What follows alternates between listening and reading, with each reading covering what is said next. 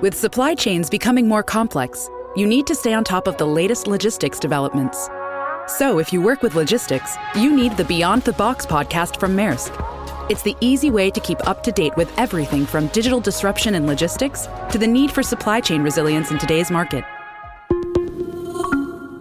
Find out more and keep ahead of the game with the Beyond the Box podcast on logistics insights at maersk.com/insights.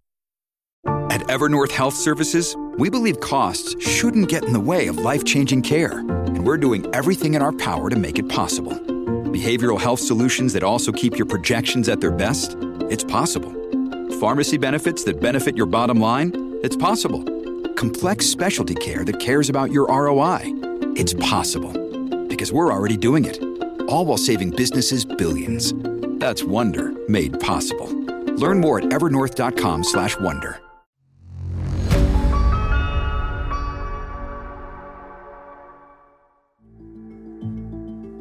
अरमान ऐसे ही बहुत देर तक cat town की सड़कों पर यूँ ही घूमता रहा।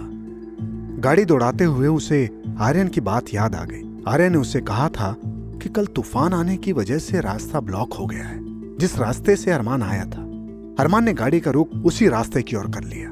थोड़ी देर के बाद अरमान उसी जगह पर खड़ा था। अरमान ने देखा रास्ता वाकई ब्लॉक था। सड़क को बर्फ़ और टूटे हुए पेड़ों ने घेर रखा था। अरमान चुपचाप दोबारा कैट टाउन की तरफ़ लौट गया। पता नहीं क्यों अरमान अब वहाँ पर अपने आप को असुरक्षित और कैद सा महसूस कर रहा था। अरमान बेमकसद गाड़ी दौड़ाए जा रहा था। तभी अरमान ने देखा अचानक बर्फबारी शुरू हो गई और हवा जो कुछ देर धीमी गति से चल रही थी, अब वो तेज गति से चलने लगी थी, जो एक तूफ़ान आने का संकेत दे रही थी। अरमान एक रेस्टोरेंट में जाकर बैठ गया। उसने अपने लिए एक कॉफ़ी ऑर्डर की और चुपचाप कॉफ़ी पीने लगा। अरमान ने रेस्टोरेंट के शीशे के बाहर देखा तो वो सोचने लगा कि उसका अंदाज़ा सही था। बाहर तूफ़ान ही था। अरमान फिर दोबारा चेयर पर बैठ गया। सच तो ये था कि एक तूफ़ान बाहर था और दूसरा अरमान के अंदर। अरमान आँखें बंद करके गहरी सोच में बैठे कुछ सोचने लगा। तभी उसके मन में अचानक सोफिया का ख्याल आ गया। सोफिया का ख्याल आते ही अरमान को याद आ गया कि उसने मलिक पैलेस के बारे में सोफिया को मालूम करने के लिए कहा था। मगर तब से सोफिया का फ़ोन भी नहीं आया। अरमान ने अपनी जेब से मोबाइल निकाला और सोफिया का नंबर डायल करने लगा। मगर अरमान ने देखा कि मोबाइल में नेटवर्क नहीं है। अरमान ने मोबाइल जेब में रख लिया और वो समझ गया कि बाहर तूफ़ान की वजह से नेटवर्क शायद नहीं था। तभी उसके मन में ख्याल आया कि हो सकता है कि अंकल शायद उस पैलेस में आए हों और उसे मौजूद ना पाकर वो परेशान हो गए हों। लेकिन अंकल अगर चाहते तो उसे कैट टाउन में भी ढूंढ सकते थे। मगर अगले ही पल उसने अपनी सोच बदल दी। इस ख्याल से अंकल का तो फ़ोन भी नहीं आया था। ढूंढना तो बहुत दूर की बात है। आज कैट टाउन में उसे आए हुए करीब तीसरा दिन था। एक एक करके सारी घटनाओं पर गौर करने लगा। तभी फिर दोबारा उसे लाइबा का ख्याल आ गया। उसके अल्फाज अरमान के दिमाग में गूंजने लगे। तुम यहाँ आए नहीं हो अरमान, बल्कि लाए गए हो। वो एक एक करके अपने साथ हुई घटनाओं के बारे में सोचने लगा। सोचकर आपस में कड़ियाँ मिलाने का प्रयास करने लगा। लाइबा के मुताबिक उसे जो कुछ भी दिखाई देता, वो उसका भ्रम नहीं, बल्कि हकीकत है। और सिर्फ़ दो लोगों ने उसे एक प्रकार की चेतावनी दी कि वो वापस लौट जाए। एक लाइबा ने और दूसरी औरत ने, जो अचानक आई थी और अचानक वो उसके सामने बेहोश हो गया था। अरमान को लाइबा की बात में अब दम लग रहा था। उसके सामने जो परिस्थितियाँ बन रही थी, उसमें अरमान को अब अपने पेरेंट्स भी संदिग्ध नज़र आ रहे थे।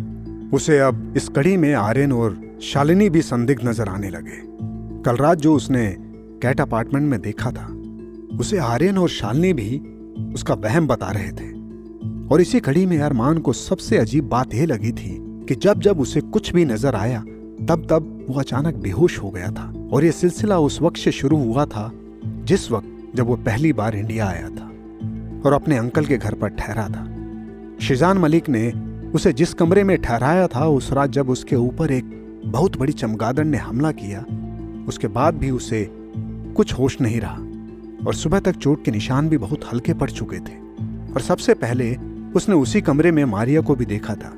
तभी अचानक से वो अपने होश खो बैठा था। और जब उसने मलिक पैलेस में कदम रखा था तो वहाँ पर मारिया की वीडियो देखने के दौरान एक औरत अचानक उसके सामने आ गई। तब भी वो होश खो बैठा था।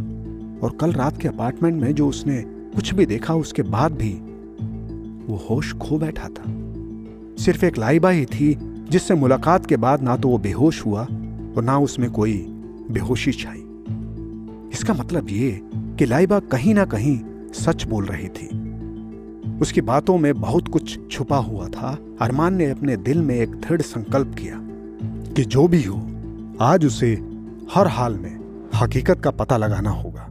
अरमान को अपने मन में पक्का यकीन हो गया था, उसे अपने सारे सवालों के जवाब इसी कैट अपार्टमेंट के बिल्डिंग में ज़रूर मिलेंगे। उसकी वजह मिसेस कामनी और मिसेस सरिता थी। आखिर क्यों मिसेस कामनी ने उसे देखकर कहा था? क्या वो तुमसे बात करता है? आखिर उनके कहने का मतलब क्या था? तो उनकी बातों में कुछ राज छुपा हुआ था। आखिर क्यों मिसेस सरिता ने उन पेंटिंग्स को दिखाने से इनकार कर दिया? और उससे साफ़ साफ़ झूठ बोल दिया था कि वो सारी पेंटिंग्स अधूरी हैं, जबकि उसने उस वक्त खुद आर्यन को मिसेस सरिता को आँख मारते हुए देखा था। जैसे कि वो उन्हें चुप रहने का इशारा कर रहा हो। आखिर क्यों? मॉम पाँच साल से उसे छोड़कर चली गई थी। वो यहाँ इस टाउन में आराम से रह रही थी। आखिर क्यों उसके डैड उसे बिना बताए लंदन छोड़कर इंडिया आ गए थे? जबकि उन्होंने उसको इंडिया की किसी भी व्यक्ति से यहाँ तक कि अपने खानदान से भी कांटेक्ट करने के लिए मना किया हुआ था। वो इसी सोच में बैठा था, तभी उसे पीछे से किसी की आवाज़ सुनाई दी। तूफ़ान थोड़ा हल्का हो गया सर। क्या आपको घर नहीं जाना? अरमान ने जब पीछे पलट कर देखा तो उसके सामने खड़ा हुआ उस रेस्टोरेंट का वेटर था। उसे देखकर मुस्कुरा रहा। अरमान की निगाह जब खिड़की की तरफ़ गई तो उसने पाया कि वाकई तूफ़ान हल्का हो चुका था। अब हवा में उतनी तेज़ी भी नहीं थी और बर्फ़ भी हल्की हल्की गिर रही थी। तभी उस वेटर ने मुस्कुराते हुए अरमान की तरफ़ देखकर कहा, सर, ये कैट टाउन है। इस वक्त तूफ़ान हल्का हो गया है। मुझे लगता है आपको घर जाना चाहिए, क्योंकि कुछ पता नहीं ये हल्का तूफ़ान कब तेज हो जाए? अगर मैं यहाँ पर बैठा हूँ तो तुम्हें कोई दिक्कत है? नहीं नहीं सर मुझे कोई दिक्कत नहीं है। भला दिक्कत क्यों होने लगी? मैं तो सिर्फ़ आपको इस वजह से कह रहा था कि अगर तूफ़ान तेज हो गया तो पूरी रात आपको यहाँ बैठे बैठे अकेले ही गुजारनी पड़ेगी। क्योंकि कभी कभी कैट टाउन में अक्सर ऐसा होता है कि तूफ़ान सुबह तक नहीं थमता। पहाड़ी इलाका है ना सर? और कभी कभी तो बहुत ज़्यादा बर्फबारी हो जाती है जिससे लोगों को घरों में आने जाने में बहुत परेशानी होती है। तुमने सही कहा। शायद अब मुझे चलना चाहिए। इतना कहकर अरमान ने अपने कदम अपने कार की तरफ़ बढ़ा दिए और वो अपनी गाड़ी ड्राइव करने लगा। थोड़ी देर के बाद वो कैट अपार्टमेंट के बिल्डिंग के सामने खड़ा हुआ था और उस बिल्डिंग को गौर से देखने लगा। वो उस बिल्डिंग को ऐसे देख रहा था कि जैसे कुछ समझने की कोशिश कर रहा हो। वो इसी मुद्रा में खड़ा हुआ उस बिल्डिंग को गौर से देख रहा था। तब उसके कानों में आर्यन की आवाज़ टकराई जिसे सुनकर अरमान अपने होश में आ गया और उसने अपने आप को संभाल लिया। बर्फ़ हल्की गिर रही है मगर ठंडी हवा की गति बहुत तेज है। कहीं तुम्हें सर्दी ना लग जाए अरमान। अरमान ने पलटकर आर्यन की तरफ़ देखा। वो आर्यन को गौर से देखने लगा। क्या हुआ अरमान? तुम मुझे ऐसे क्यों देख रहे हो? आर्यन की बात सुनकर अरमान ने अपने चेहरे की चिंता की लकीरों को बड़ी खूबसूरती से छिपा लिया। उसने आर्यन की तरफ़ देखकर मुस्कुरा कर कहा, मैंने तुमसे कहा था ना कि आज सारा दिन कैट टाउन घूमना चाहता हूँ तो बस समझ लो कि मैं तुम्हारे कैट टाउन को बहुत नज़दीक से देख रहा था। और तुमने इस टाउन में क्या क्या पाया? यही कि तुम्हारा कैट टाउन जितना खूबसूरत है, उतना ही रहस्यों से भरा हुआ है। तुमने बिल्कुल सही अंदाज़ा लगाया। कैट टाउन है ही ऐसी जगह है जो खूबसूरती के साथ साथ बहुत ही रहस्यमय लगती है। क्या तुमने डिनर कर लिया? अरमान ने डिनर नहीं किया था, क्योंकि आज रात वो जागने वाला था। उसने आर्यन से बड़ी खूबसूरती से झूठ बोला। हाँ मैं डिनर करके आया हूँ। और अब मुझे बहुत गहरी नींद आ रही है, मुझे लगता है मुझे सोना चाहिए। अरमान ने आर्यन की तरफ़ देखकर सोने की एक्टिंग करते हुए ये सब कहा, और सच तो ये था कि वो आज रात को सोना नहीं चाहता था। अरमान की बात सुनकर आर्यन मुस्कुराने लगा। ठीक है, अरमान। तुम जाकर आराम करो हम लोग कल सुबह बातें करेंगे। आर्यन की बात सुनकर अरमान के कदम अपने फ्लैट की तरफ़ बढ़ गए। थोड़ी देर के बाद अरमान फ्लैट के अंदर बैठा हुआ था। अरमान चेयर पर बैठकर आधी रात का इंतज़ार करने लगा। और सच तो यह था कि वो पूरी तैयारी के साथ बैठा हुआ था और उसने अपने को अंदर से तैयार कर रखा था। इस वक्त अरमान की शक्ल ऐसी थी जैसे किसी व्यक्ति की एक बर्दाश्त करने की क्षमता खत्म हो जाए। और वो व्यक्ति आर पार करने के मूड में आ जाता है। अरमान की नज़र बार बार घड़ी पर जाती थी। अरमान को बैठे हुए बहुत देर हो चुकी थी, मगर नींद उसकी आँखों से कोसों दूर थी। उसकी नज़र जब घड़ी पर गई तो उसने देखा कि घड़ी उस वक्त रात के ग्यारह बजा रही थी।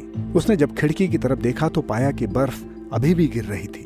वो समझ गया कि लगता है आज पूरी रात बर्फ़ गिरने वाली है और ठंड बहुत ज़्यादा बढ़ चुकी थी। अचानक अरमान को किसी की चहलकदमी की आवाज़ें सुनाई दी।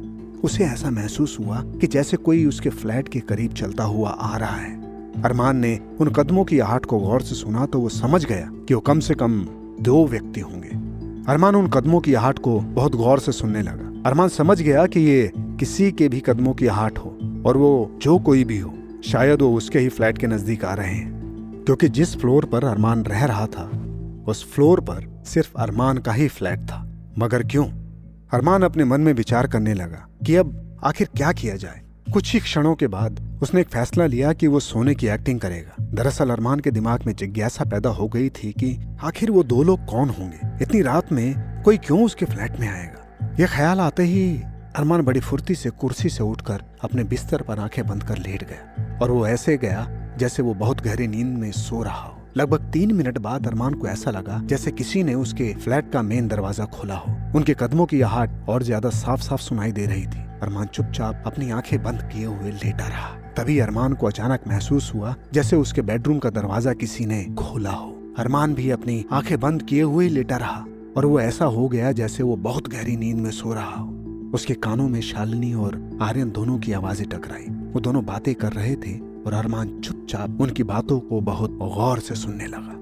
वो सो गया है, आर्यन। हमेशा की तरह। तुम्हारी बातें तो सही है, शालिनी। लग तो मुझे भी रहा है कि जैसे ये बहुत गहरी नींद में सो रहा हो। मेरी समझ में ये नहीं आता, आर्यन, कि तुम मेरी बात पर यकीन क्यों नहीं करते। जरा धीरे बोलो, शालनी। ये उठ जाएगा। वो उठेगा नहीं ये बहुत गहरी नींद में सोता है। और इतना क्यों सोता है और कैसे सोता है, मुझे नहीं पता। अगर ये इतनी गहरी नींद में सोता तो कल रात कैसे उठ गया?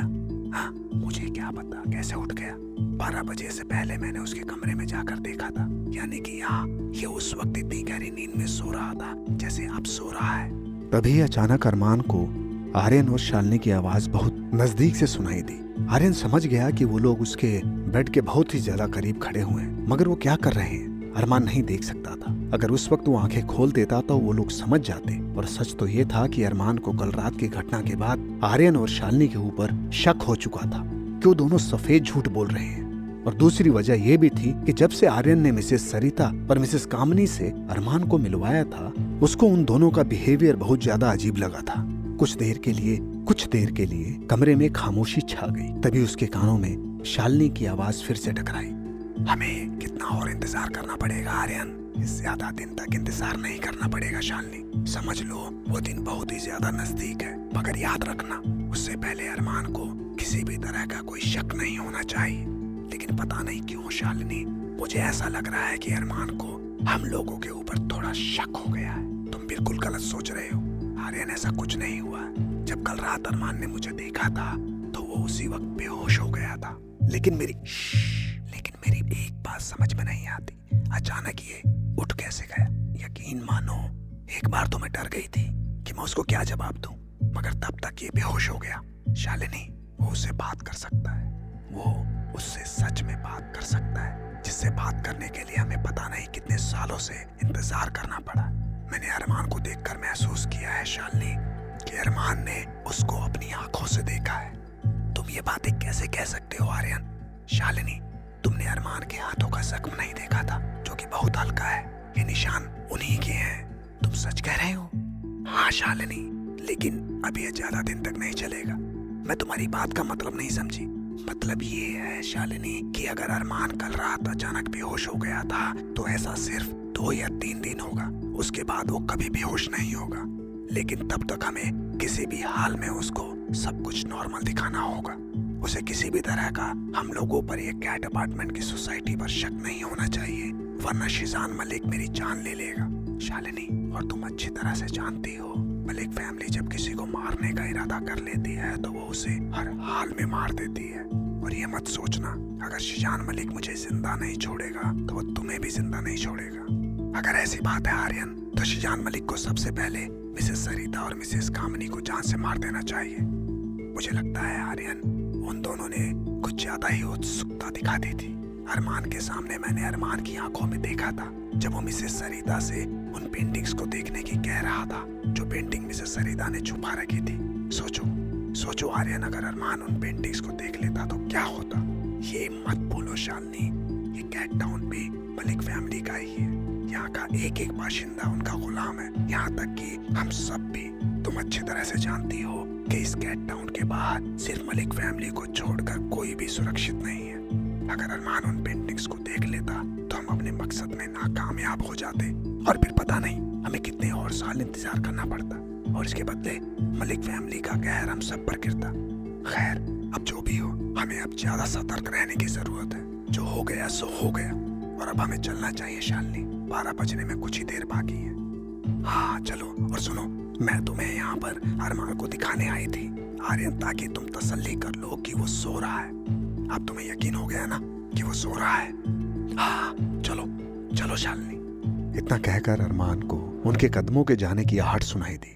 अपने बेडरूम का दरवाज़ा बंद करने की आवाज़ भी सुनाई दी। थोड़ी देर बाद उसके फ्लैट का मेन दरवाज़ा बंद करने की आवाज़ भी उसे सुनाई दे गई। अरमान समझ गया कि वो लोग चले गए। वो अपनी आँखें खोलकर फुर्ती के साथ बैठ गया। उसे अपने कानों पर यकीन नहीं आ रहा था कि जो कुछ उसने सुना, वो सच था। अरमान बेचैनी से अपने कमरे में टहलने लगा। उसको अब भी यकीन नहीं आ रहा था कि उसने अपने कानों से शिजान मलिक, यानी कि अपने अंकल का नाम सुना था। आर्यन ने शालनी से साफ़ साफ़ कहा था कि अगर उसे कुछ भी शक हो गया तो शिजान मलिक उसे ज़िंदा नहीं छोड़ेगा। और उसके साथ मलिक फैमिली का ज़िक्र। वो ऐसे कर रहा था जैसे मलिक फैमिली में बहुत कुछ खास हो। अरमान सर पकड़कर बैठ गया और वो सोचने लगा कि आखिर सब कुछ चल क्या रहा है? कौन है ये मलिक फैमिली? और उसका खुद का क्या वजूद है? ये सारा का सारा कैट टाउन मलिक फैमिली का, यानी उसके खानदान का है। कहीं उसने यहाँ आकर कोई गलती तो नहीं कर दी? तभी उसके दिमाग में एक ख्याल बिजली की रफ्तार से दौड़ गया कि वो शायद इंडिया आकर ही फंस गया है। आखिर ऐसा कौन सा राज है कैट अपार्टमेंट सोसाइटी का जो उससे छुपाया जा रहा है। मिसेस सरिता की पेंटिंग में ऐसा क्या छुपा हुआ है, जो उसे नहीं दिखाया जा सकता। अब उसे पूरी तरह से यकीन आ गया था कि लाएबा सही बोल रही थी। उसे यहाँ पर लाया गया है। तो क्या उसे लाने में उसके पेरेंट्स शामिल थे? आखिर उसके पेरेंट्स कौन थे?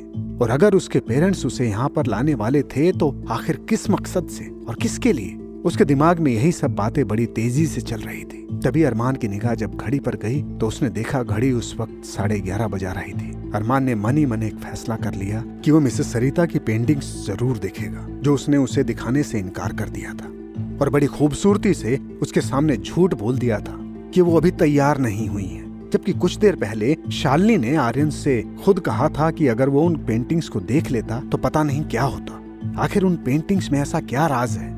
अरमान के दिल और दिमाग में ये बात घर कर चुकी थी कि कुछ तो है उन पेंटिंग्स में जो राज को खोल सकती है, जो कि अभी तक छुपा हुआ है। कल की घटना के बाद अरमान एक बात तो समझ चुका था कि जब भी उस हॉल में प्रेयर होती है, उस वक्त इस अपार्टमेंट के लोग उस हॉल में जमा होते हैं। शायद वो इस मौके का फ़ायदा उठाकर मिसेस सरिता के फ्लैट में जासूसी कर सकता है। अरमान ने मन ही मन सोचा कि उसे चौकन्ना रहने की बहुत ज़रूरत है। क्योंकि कल रात अचानक उसके सामने शालिनी आ गई। और इसका मतलब ये है कि वो लोग हमेशा कोई ना कोई पहरेदार ज़रूर रखते हैं। शायद उन पहरेदारों में शालिनी भी शामिल हो। ऐसी ही इंटरेस्टिंग किताबें कुछ बेहतरीन आवाजों में। सुनिए सिर्फ़ ऑडियो पिटारा पर। ऑडियो पिटारा सुनना ज़रूरी है।